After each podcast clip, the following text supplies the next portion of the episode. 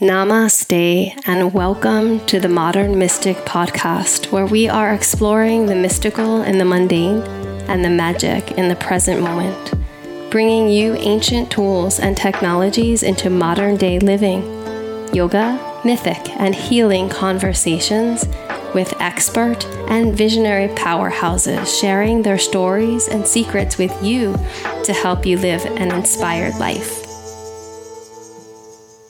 My name is Kilkenny, the host of the Modern Mystic podcast.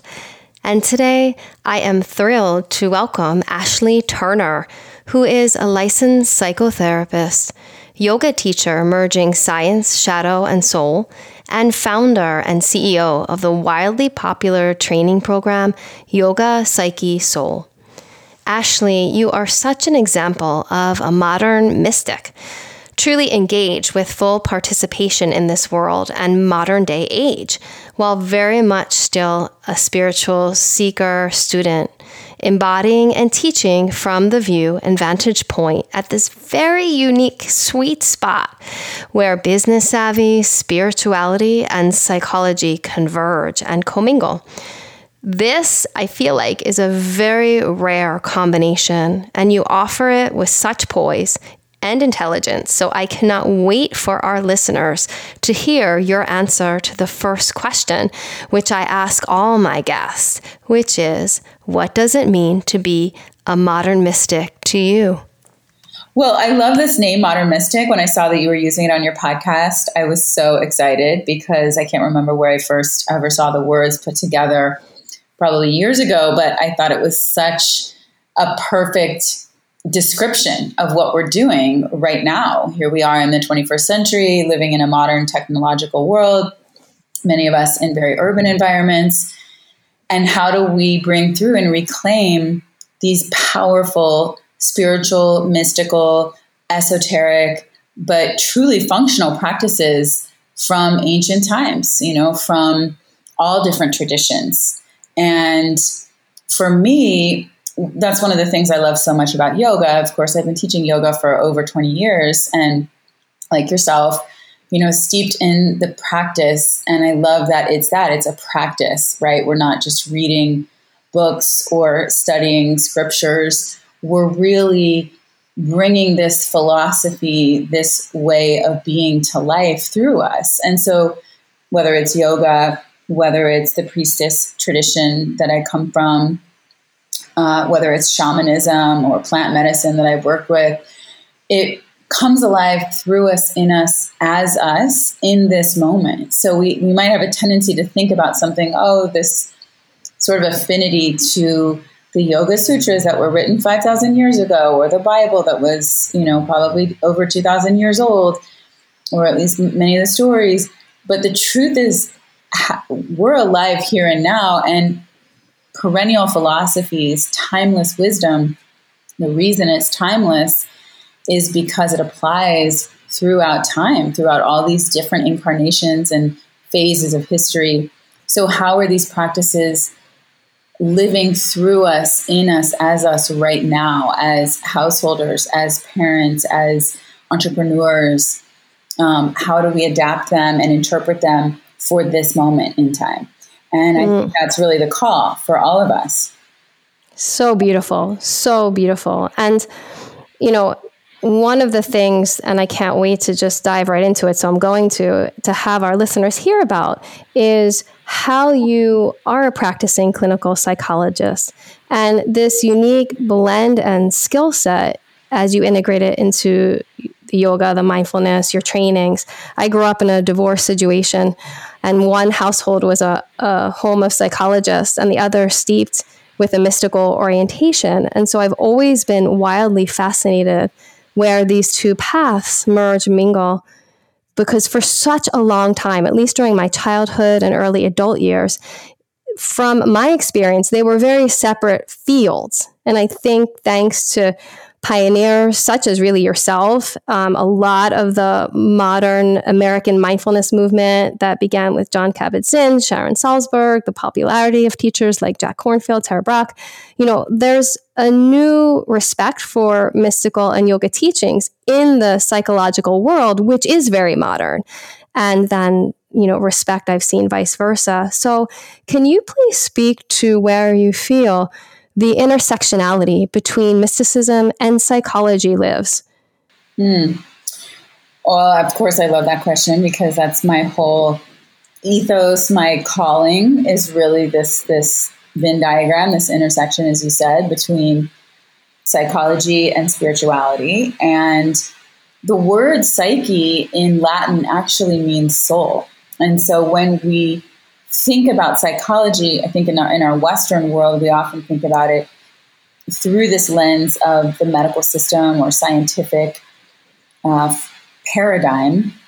And yet, it's really a study. Psychology means the study of. So, psychology is the study of the soul or the study of our inner life, the study of psyche, um, the study of consciousness. So, when we go and work with a psychotherapist or psychologist, you know, social worker, we're working on building skills, hopefully strengthening the muscles of our mental, emotional bodies in particular. And there have always been aspects of psychology, the psychological field, different schools or orientations that are oriented towards the spiritual, um, the depth approach to psychology. So I can kind of think of psychology as a spectrum, all these different orientations and uh, fields within the field, and things like transpersonal psychology, Jungian psychology, of course, depth psychology are really oriented more towards that mystical and sort of overlap into that mystical world or soulful spiritual lens. And so, if you're looking at the field of psychology, that's where you could place it the humanistic movement, um, which is to say that a human being it has infinite potential. And how do we seek that potential? You know, positive psychology and to a certain degree. But to a larger sense, it's really, you know, my orientation and where I like to sit is we are spiritual beings. We are souls. We are living this ineffable experience. Like we can't even describe the vast magic and power of who we are when we just think about life itself. You know, I'm a, new mother and I just had my daughter five months ago and watching her every single day it's part of the beauty of being a parent is that we bear witness to life being born and the evolution and the natural phases of development. And it's awe-inspiring. You know to even take a human life is so rare. It's such a gift. And i was on a long fertility journey. And so it's something i don't take for granted you know the precious gift of life and that it doesn't come easily. You know it really doesn't. Many people you know, may get pregnant or have children easily, but truly to take a human life is such a rare gift. And to be in the study of that, to be in the study of consciousness and what are we? What are we here to, as these multidimensional beings, to be and to f- fully flesh out and explore that experience? For me, is the overlap of science and spirituality. Is it's both. It's really both. There is a, a science to it. There's the biology, the the metaphysical aspects of self and consciousness, and there's also a dimension that is in many ways beyond explanation, and that's the spiritual realm. And so, how do we hold for both? Really, the yin and the yang of that. Hmm, such a revelatory answer. Yeah, Western psychology, and, and you spoke to it really eloquently, you know, really does lay out a scaffolding and architecture for mm-hmm. understanding our psyches and that mm-hmm. connection of psyche to soul, which I hadn't heard before. So it really is this doorway into our, our souls, a la the name Psyche. So beautiful. Mm-hmm. And I love how you spoke of just that presence of parenting and the how parenting affords us this appreciation and I wanted to connect this to another topic, which I really wanted to hear you speak about for our listeners, which is trauma, because I feel like parenthood, you know, allows us to bear witness, as you mm-hmm. said so mm-hmm. beautifully, the experience and evolution and the true amazement and wonderment of what it is to watch a life unfold. Trauma is such another experience that can, for some people, close us off from that experience or can also be a doorway. As Rumi says, the wound is where the light enters. I know Jung said only the wounded physician heals. How trauma can be also the crack where that light gets in and we can have an experience of also the appreciation of life if we have proper support and practices. So I wondered if you could please speak about yeah the convergence of trauma and spiritual communities and mystical practices because for myself personally I've been in the yoga world since I was 5 and grew up in a household of yoga householders and then you know became a teacher and it was always part of my life ran teacher trainings and really it hasn't been that long in my experience that trauma has really become forefront in the conversation and how we can use spiritual practices to help specifically process and digest trauma because you know my layperson's understanding and you can school all of us is you know trauma and when we have things like PTSD and anxiety and depression due to traumatic events often is unprocessed undigested experience from the intense experience itself that we couldn't do it at the time of the experience. Mm-hmm. and so it stays with us later. So could you speak to this whole whole idea? Yeah so um, well, such a blessing that you were born into a family of yogis. You know, in the yoga tradition, they say that the greatest gift of a human can receive is to be born into a family of yogis, and I love that. So I just want to acknowledge that lineage mm. that you have. Um, I think much like birth, death, and trauma, any kind of pain, any kind of suffering, it's a doorway. And so these act as in depth psychology, which is the kind of psychology that I study, very Jungian based, oriented to Joseph Campbell. And I would say with Joseph Campbell's work, to put it in the perspective of the hero's journey. And Joseph Campbell, in many ways, discovered what he called the mono myth, which is that all different traditions, all different spiritual practices, indigenous practices, are oriented around one myth. And that myth is the hero's journey or the heroine's journey. And so, all different mythologies, ancient stories, everything that we're watching on, you know, with movies, television, reading, and great books, all come down to this similar journey of the hero or the heroine, which is that we're called out of our comfort zone. We're called to adventure. We then initially re- resist that adventure. That's a natural response is to resist being pulled out of our comfort zone. But we're pulled away from our community out into the dark forest or the sea or whatever the adventure is, slash us experiencing something in our life that's very difficult, perhaps traumatic. And we go on this journey, literally, but also metaphorically, psychologically, and we go through many different rites of passage, and help arrives in many different forms. We begin to collect different boons along the way, different gifts, different learnings, different teachings, different skills that are forced to develop. And eventually we come back around, we circle all the way back around and return to our tribe.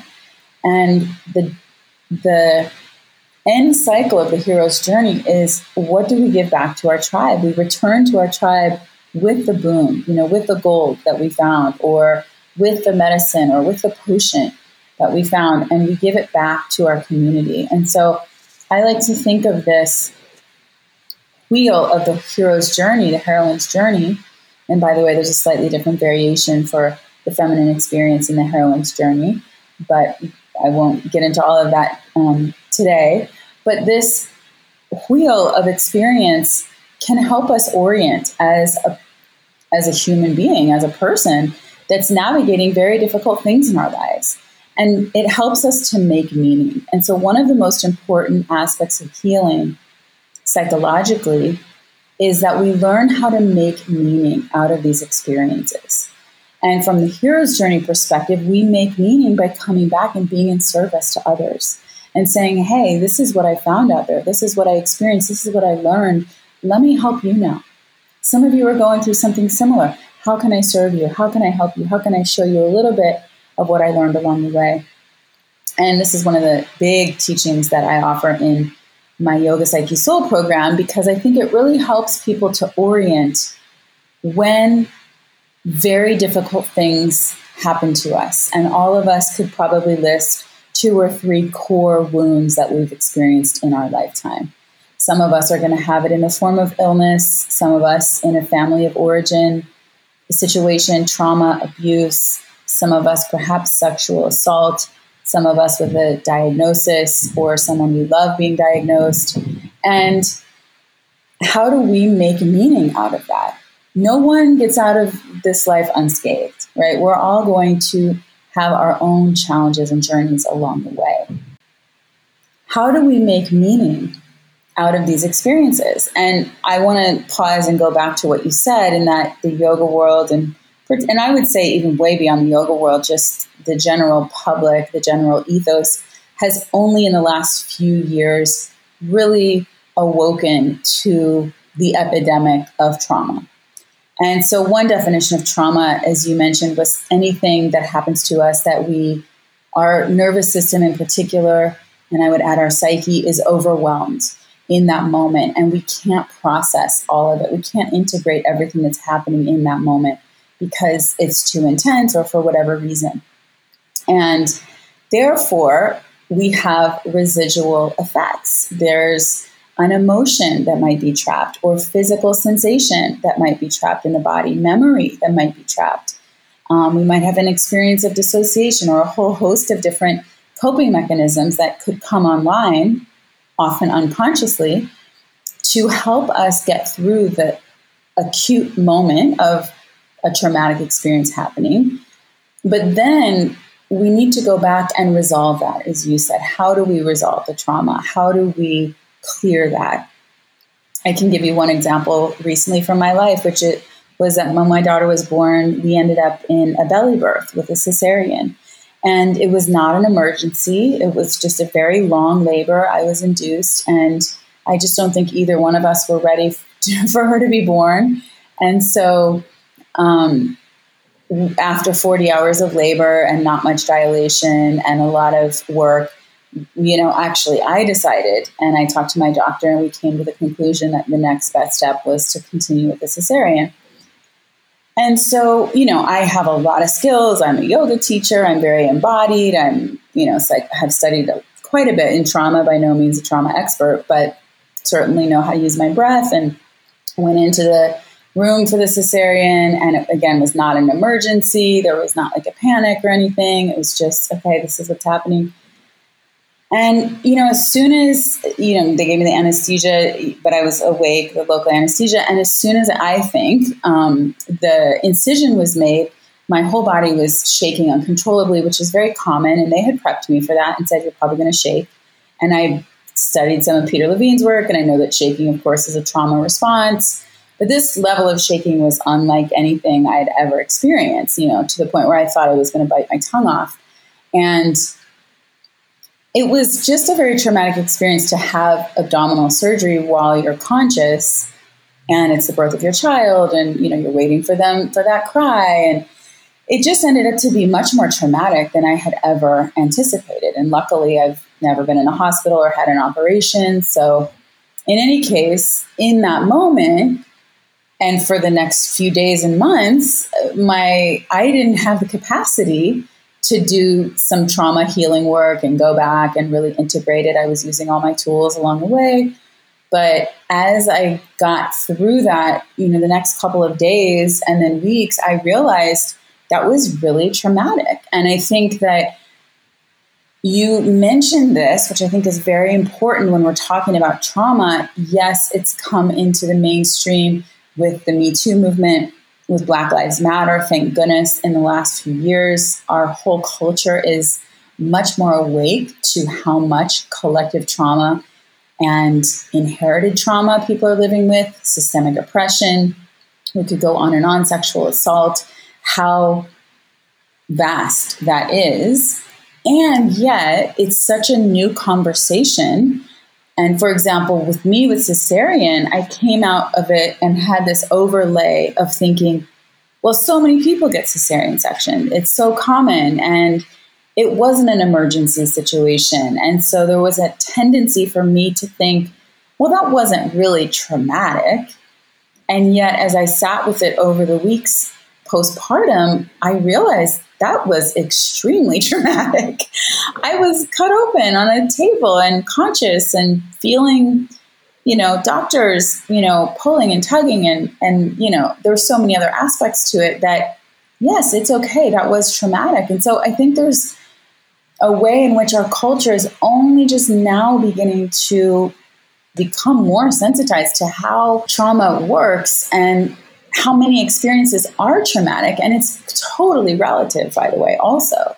Someone else could have a cesarean and really not feel like it was traumatic, you know, but for me it mm-hmm. was. And so I'm realizing and I'm sitting now with, I know that I need to go back and do some healing work around it to fully integrate it. And one of the ways that you know if there's still healing work to be done is if there's a trigger there. If you hear a story or you're thinking about it or um, something else comes up and and you have an emotional response or you have a a trigger right? For me last weekend i was talking to another friend who had a cesarean. First time we were talking about it and we both were recalling our experience. And as she was talking i started to get so emotional and i realized yes, this is this is really raw for me. There's really some material there that I need to work with probably a trauma resolution therapist.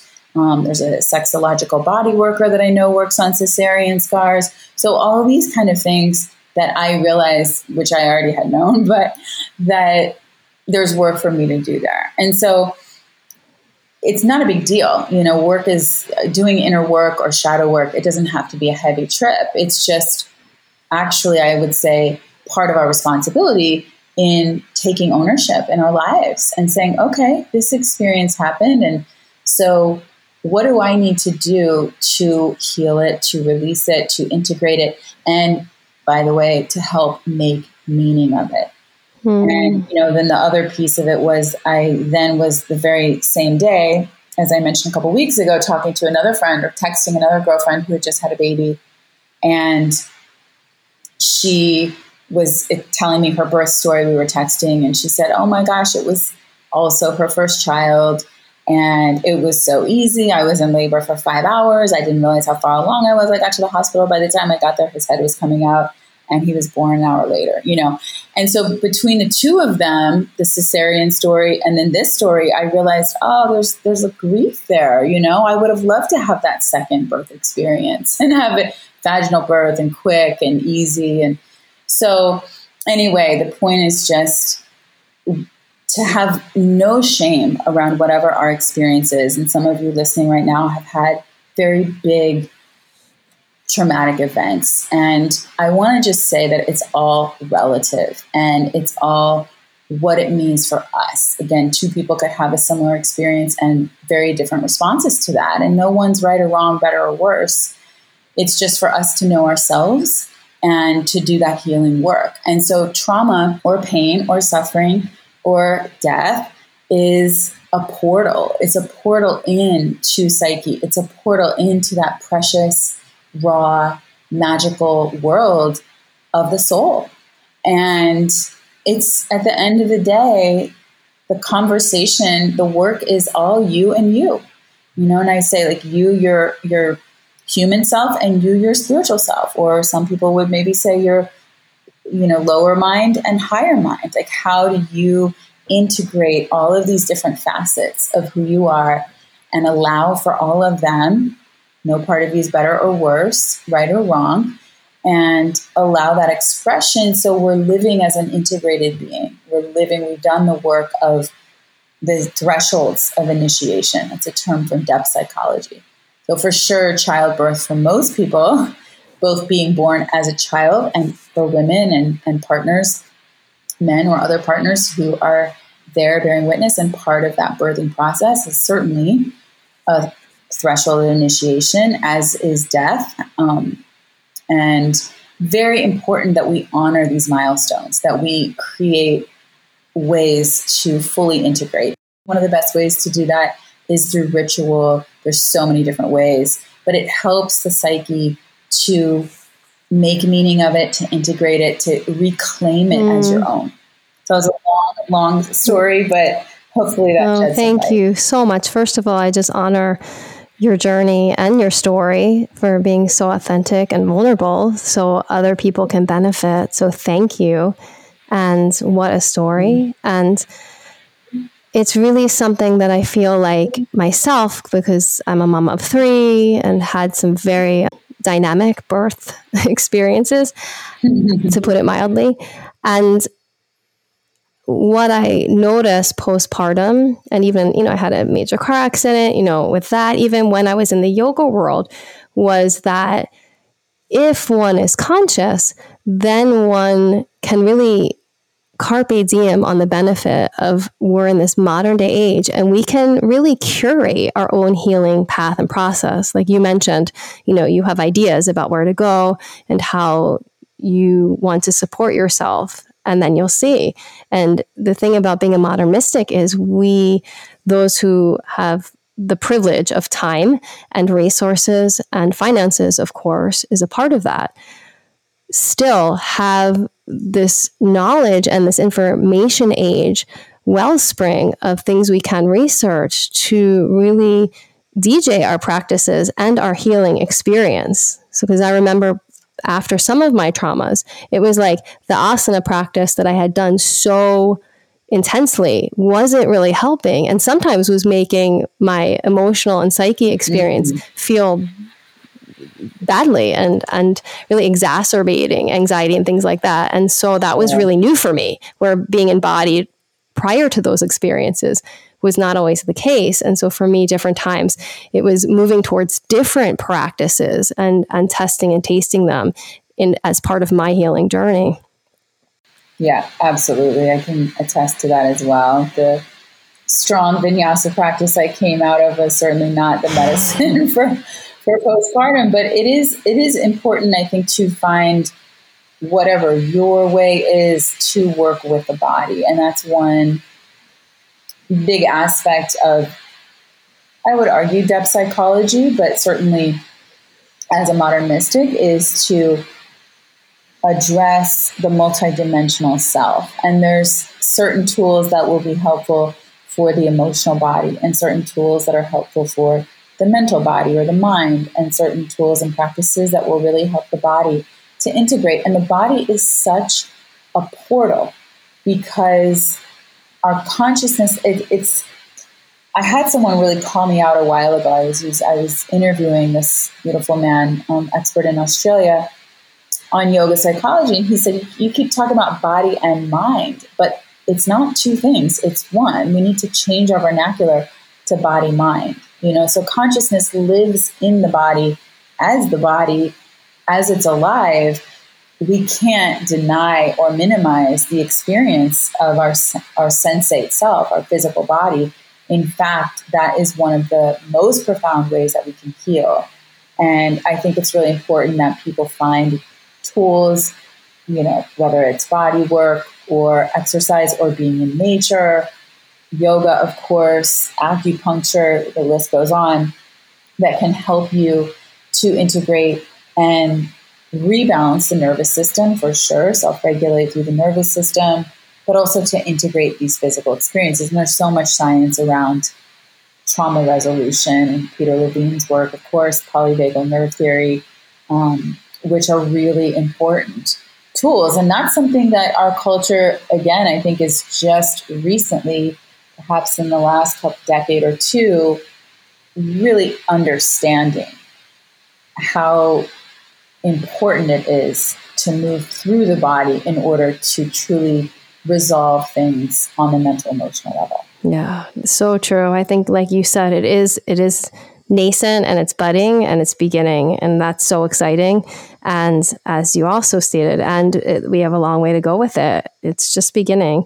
And yeah, I can't wait to see, you know, in the next decade where it takes us because yeah, it's, it's really already I think normalized so much for so many And as you yeah. spoke of, really this whole notion of eradicating shame, which I, I really want to go back to, because I think that is such a paramount, important aspect of, of the work. Like you said, honoring really what is alive and what is is for each individual. And I wanted to talk about that as well in relationship to shadow work, which you mentioned, which I'm a huge fan of for our listeners. Just to contextualize it, shadow work was quote unquote discovered, linked to the great psychologist Carl Jung, the psychologist of the unconscious. The way I like to think about it, it's about the inner parts of ourselves that we can't see. Like a shadow is an outline, so we might see it, but if the sun, which in this analogy is awareness, if the sun isn't out, we don't see it. And then if the sun is out again in this circumstance, we do see it, but we see a shadow, not in a literal form.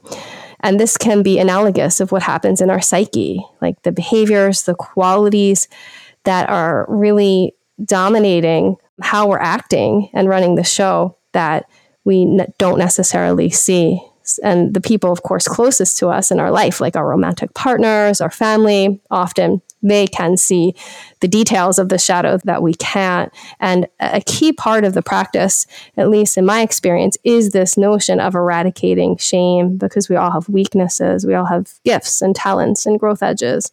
And we can also explore and discover through this work which behaviors are really dominating that we're not even aware of. So, could you add your thoughts and wisdom on what you view as shadow work in your practice and how you offer it? I love that analogy of the sun being awareness. I've never heard it explained quite like that, and that's so mm-hmm. beautiful. The light of our awareness that can then help identify and illuminate the shadow. I would say, and you're absolutely right on everything that you mentioned, the shadow is parts of our consciousness that are unconscious, that for what various reasons have been maybe cut off or extricated aspects of ourself could be memories, could be behaviors, could be limiting beliefs, thoughts um, that have been pushed into one analogy is the underworld or the unconscious. It's been pushed into our unconscious beyond our awareness.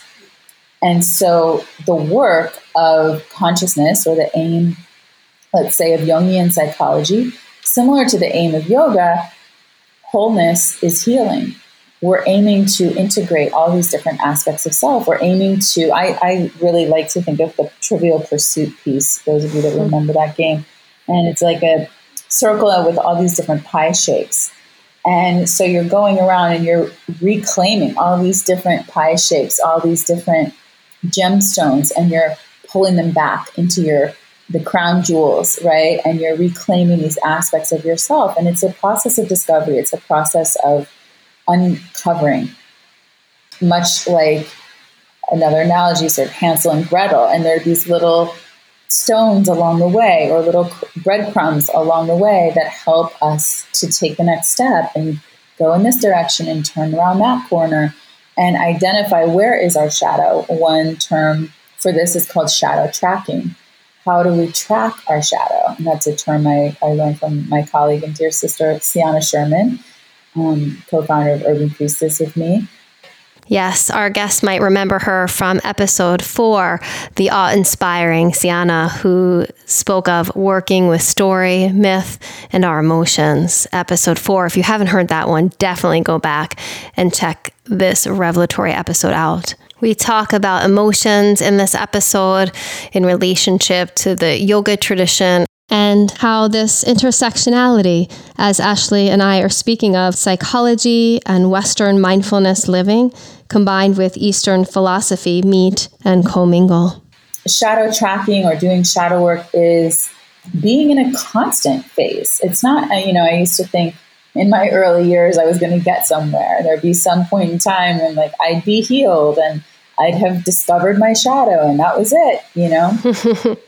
It's not like that. It's an endless journey. Uh, you know, being alive as a human, and that's the metaphor, of course, of the lotus flowers, this thousand petaled flower blossoming endlessly, that we're always on this path of self discovery.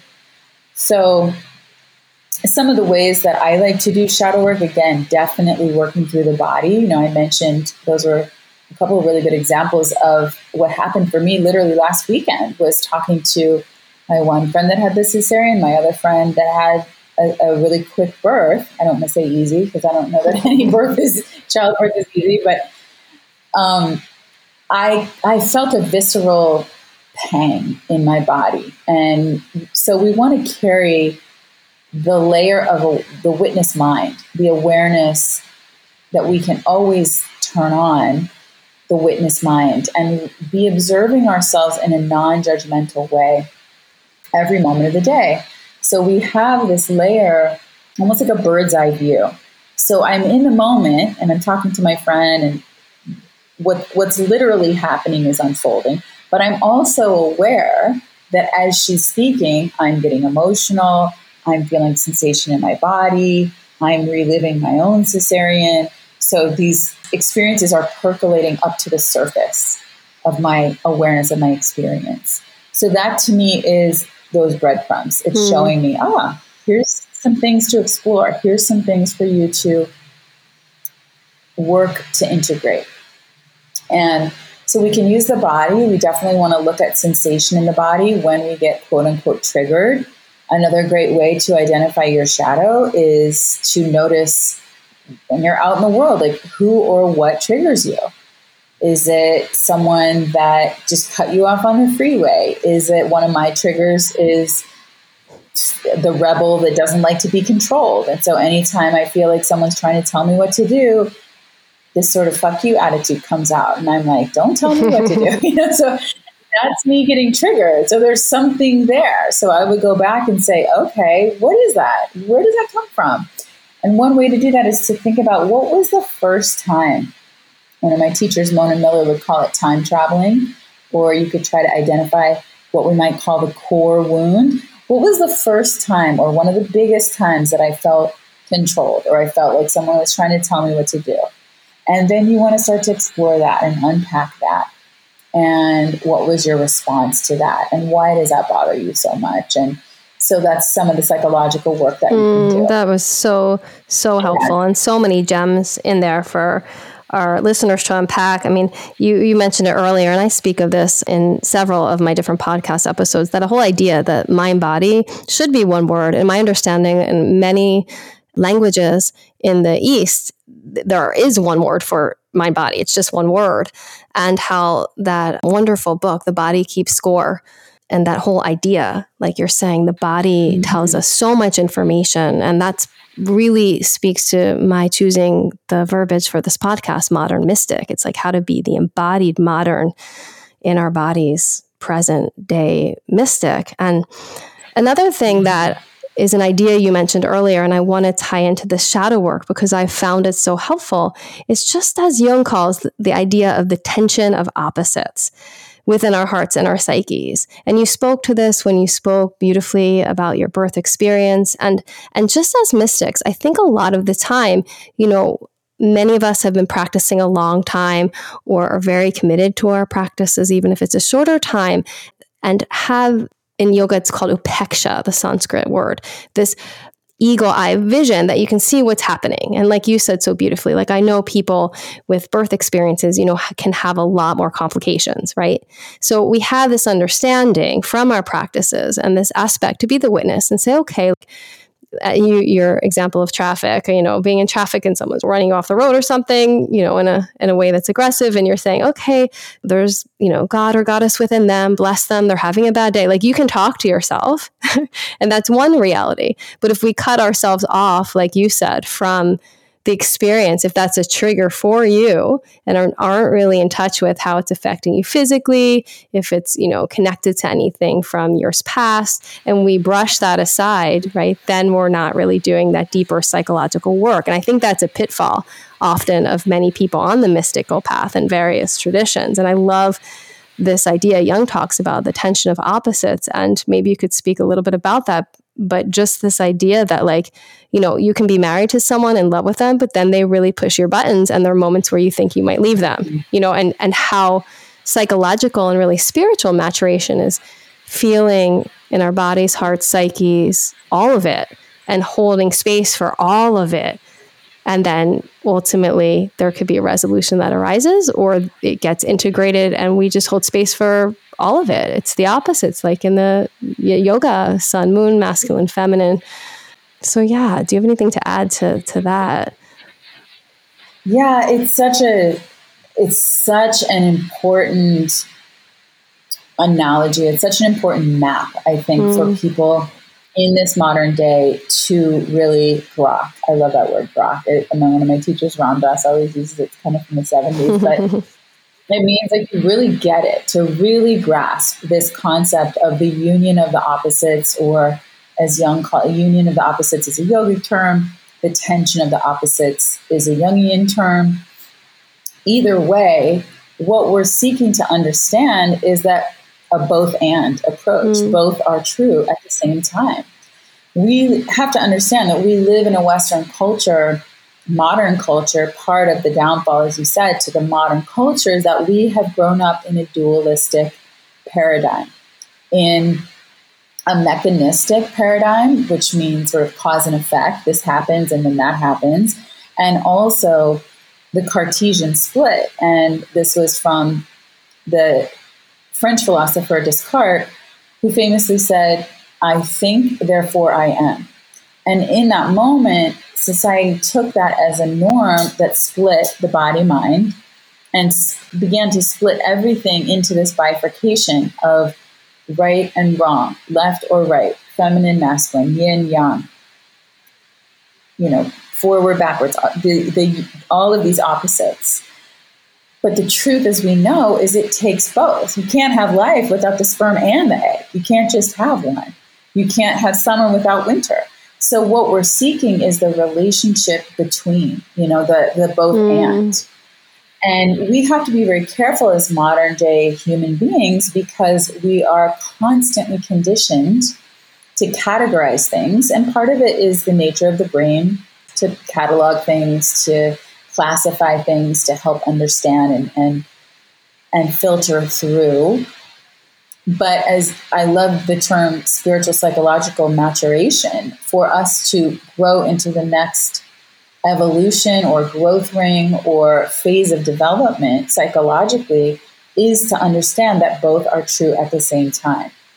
And that right there gives us so much liberation because you can be, for example, the birth of my daughter. Of course, yes, it was one of the most traumatic experiences of my life. And it was in the same exact instant, the most magnificent experience of my life. And that's so often true. Um, my father passed away a couple of years ago, and I luckily was able to be with him and really walk him and midwife him through that journey. Mm. It's a cancer journey and I was with him for the last few months of his life. And while it was the most devastating experience, we were very close. He's an amazing man. It was also simultaneously the most vivid, awe inspiring, magical experience because it was so effervescent and it was so deep for us as a family and to be in service in that way awakens a whole other level of awareness, you know. So when we're in those moments and we're up against our most raw self, it's very surreal often when we go into these experiences, but it also wakes us up to the magic of life, to this realm that is ineffable. So it is the both and, and the more we can honor that and hold the space for that, one of the key understandings of the tension of the opposites from Jungian psychology is there's this tension that pulls that literally is the tension that creates the universe. In Tantra, we call it the warp and the woof. That tension that creates the universe, that tension of the yin and the yang. But one of Carl Jung's great discoveries was what's called the transcendent function that you gave a great example, which I also love to use a romantic relationship. We, we love him, I hate him. I mean, it's that old grade school, like, I, you know, he loves me, he loves me not. He loves me, he loves me not. But I mean, I feel that way in my relationship all the time. You know, I, I love him, I love him not. You know, it's like he's amazing. We, we have this beautiful family, and oh my God, he drives me nuts. We're fighting, you know? Or do we want to break up, or should we get divorced? You know, so can we allow space for that and even explore that and understand what's behind it? Allow ourselves to live in the in between, the nebulous, the gray area, whatever you want to call it and the more we hold the tension of the opposites, eventually, Carl Jung discovered, a third option will present itself, and that is called the transcendent function. Eventually, us holding space, us not knowing. You might be in a marriage for years and not know and feel like, I love this person, but I don't know if I want to be married to them the rest of our lives. You might get separated, you might come back together. Many of us have had that experience it doesn't mean you're not in the right relationship. It doesn't mean you should break up or you should stay together. The journey is the destination. And the more we can hold space for the tension of the opposites at some point in time, a third entity will uh, arise and it will become clear. Yes, this is our next step. Ah, wow, I could never have guessed. This is what we're supposed to do, or this is my next pivot in my career. But it requires us to sit in very uncomfortable times. And as a culture, we're horrible at that. We have built up all of these systems to anesthetize ourselves to the discomfort of holding the tension of the opposites. And it's called tension for a reason. It's tense. It's not easy, you know? It's not easy to sit in the unknown we like to have things crystal clear, but very rarely are they crystal clear. And so the spiritual journey, the journey of the mystic, is to be in curiosity, is to be in not knowing, is to learn how to be comfortable and reside in the not knowing. Mm, so gorgeous. And I love that term that you mentioned transcendent function, that third experience that can birth and and blossom when we hold space for the seemingly opposite experiences and feelings and tension, so to speak. That the prefix trans means beyond, across, and then the verb skander it's it's the end of that transcendence word it means to climb so it speaks to what you said it's the journey it's it's it's you know and that's the spiritual traditions speak as well all of the practices the mystic does is the means and the goal. And uh, right. right, exactly. And and I love.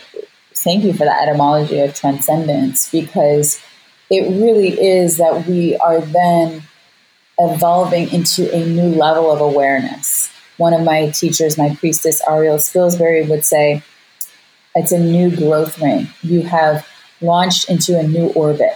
You know, it's a whole different paradigm when you allow yourself to sit in that unknown and when you then experience the transcendent function. All of a sudden, you have a new awareness and you're not even asking the same questions. They don't even apply in that next orbit. It's a different paradigm for whatever the scenario is. And, and a big key to that is how you make meaning, right? So, making meaning of a, a, cancer journey or death or a fertility journey or whatever it might be that all of you listeners are dealing with, how can we begin to see things through the eyes of spirit, through the eyes of the mystic? And so we begin to ask very different questions. And it's not why me, it's what am I here to learn? What are this what are the soul lessons, the spiritual teachings that I'm here to learn? And how can I bring back and be in service because of those lessons and teachings. Mm, so I love you tying that back to the hero or heroine's journey. How how can we emerge, like Ashley's saying so eloquently, and then you know really offer the unique medicine that only we have to give to the world because of our trauma, because of our shadows, because of all those things that make us completely unique. We're the only ones who can do it if we really, like you said, being consciousness to all of it. Mm, such a gorgeous conversation. Wow.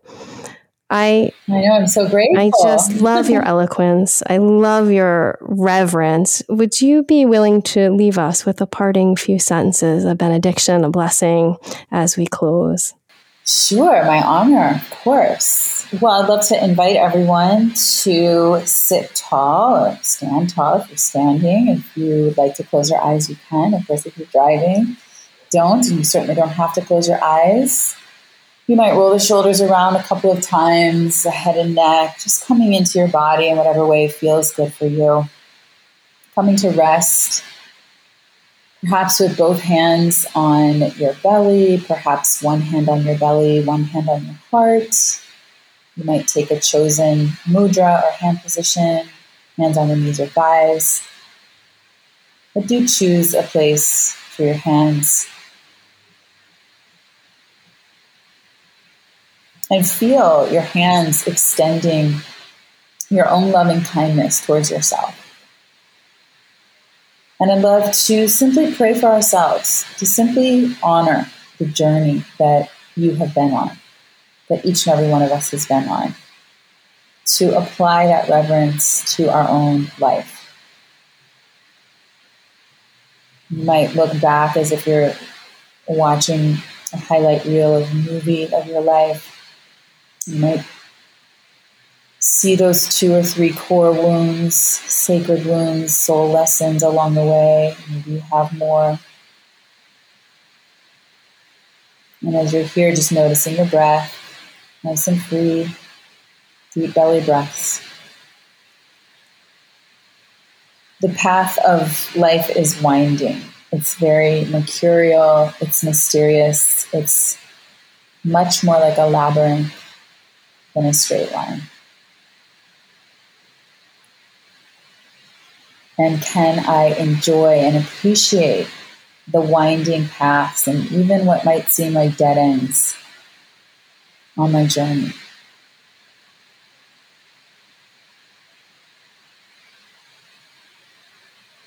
and invite in those tender places as our greatest teachers. Invite in any of those wounds, healed or unhealed, raw, integrated, however they might arise.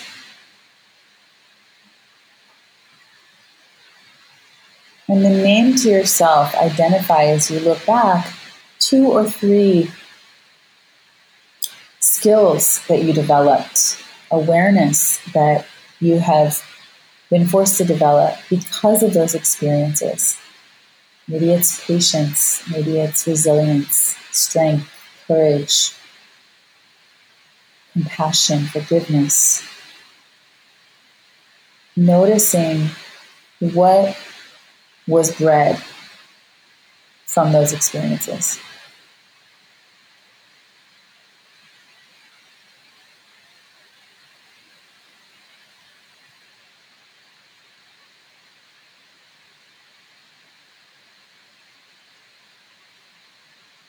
So, my example with my fertility journey that I was on for well over a decade, I would say I definitely don't take for granted my daughter. I definitely don't take for granted even the most difficult moments. I like to think I have a compassion and a patience and appreciation. When things don't come easily, we it brings our gratitude into high relief so maybe you can identify one or two things that has been brought into high relief because of your journey. And really acknowledge and appreciate your efforts. How you have shown up, the fact that you're even listening to this podcast right now. You are on a soulful journey. You are inquiring, self reflective. And so we'll end by gratitude and bring your hands together at the heart and a bow towards these practices of all different traditions. Whatever your healing tools are, whatever your studies have been, bowing to those that have come before, bowing to those who have helped hone these practices, tools, skills, teachings, and bowing in gratitude that they've crossed our path. These seeds, these bijas of awareness have been planted inside of us. So bowing to that luck, to that great gift. And may each and every one of us be in higher service, be in service to all beings. And that doesn't have to be a lofty thing, it might be just you being more present at home, more compassionate with your loved ones, more compassionate and loving with yourself. So, gratitude for your journey, gratitude for the skills, the attributes that have unfolded and been developed within you. Gratitude to these practices and the teachings and the teachers who brought them forward. And wrapping it all up with a bow and a prayer of being in service. Never more needed than this moment right now on this planet. Everyone needs you living your highest, best self, living and helping them heal. This planet is in crisis. So may your very being be a salve of compassion, of love, of hope. Thank you. Namaste. Mm-hmm. Mm, thank you. Ashley, you are a salve of compassion and love and hope. And your words today, for sure, have imparted those sentiments to all our listeners. Where can folks find you to learn more about your potent work in this world, including your wildly popular training? Oh, thank you so much. Well, my website is ashleyturner.co, and you can find a lot of my work there, my blogs, and different resources, and my training. You can find there, but you can also go to yoga-psychology.co, yoga-psychology.co, and on all social platforms, I'm Ashley Turner and the number one, Ashley Turner one. There's a lot of Ashley Turners. I always get second one. So it's Ashley Turner one on Instagram, um, Twitter, wherever you are. But yeah, ashleyturner.co and yoga-psychology.co. Thank you so much. Ashley has put together an extraordinary yoga therapy toolkit just for my Patreon supporters. This free guide is a holistic step by step protocol to identify, uproot, and break through your insecurities and self sabotaging behaviors. Plus, get the tools to help your clients and students do the same. So consider becoming a Patreon supporter, everyone. At even the $5 level, you can get so many amazing discounts and goodies from my guest, from me, and also you can donate at the $10, $30, and $50 levels and get even more enhanced things. So go on over to patreon.com slash modern mystic love. Mm, well, Ashley, you have truly blessed us with inordinate amounts of energy, insight, and internal sacred threads to pull on. So, thank you for your important work in this world that is helping to really shift the landscape of the Western yoga and spiritual communities by integrating the awareness and practices of psychology.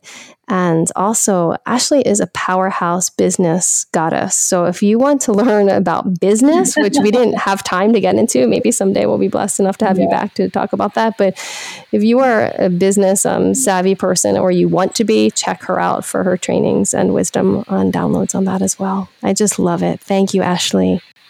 Thank you so much. It's such a pleasure. Thank you all for listening. Just such an honor to be here.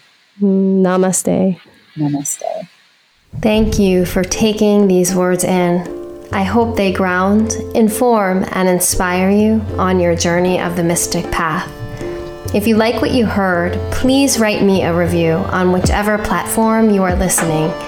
Also, check out my exciting Patreon page at patreon.com slash modernmysticlove where I offer all sorts of uplifting yoga classes, meditation classes, and other amazing offerings from my guests on this podcast to all my incredible supporters.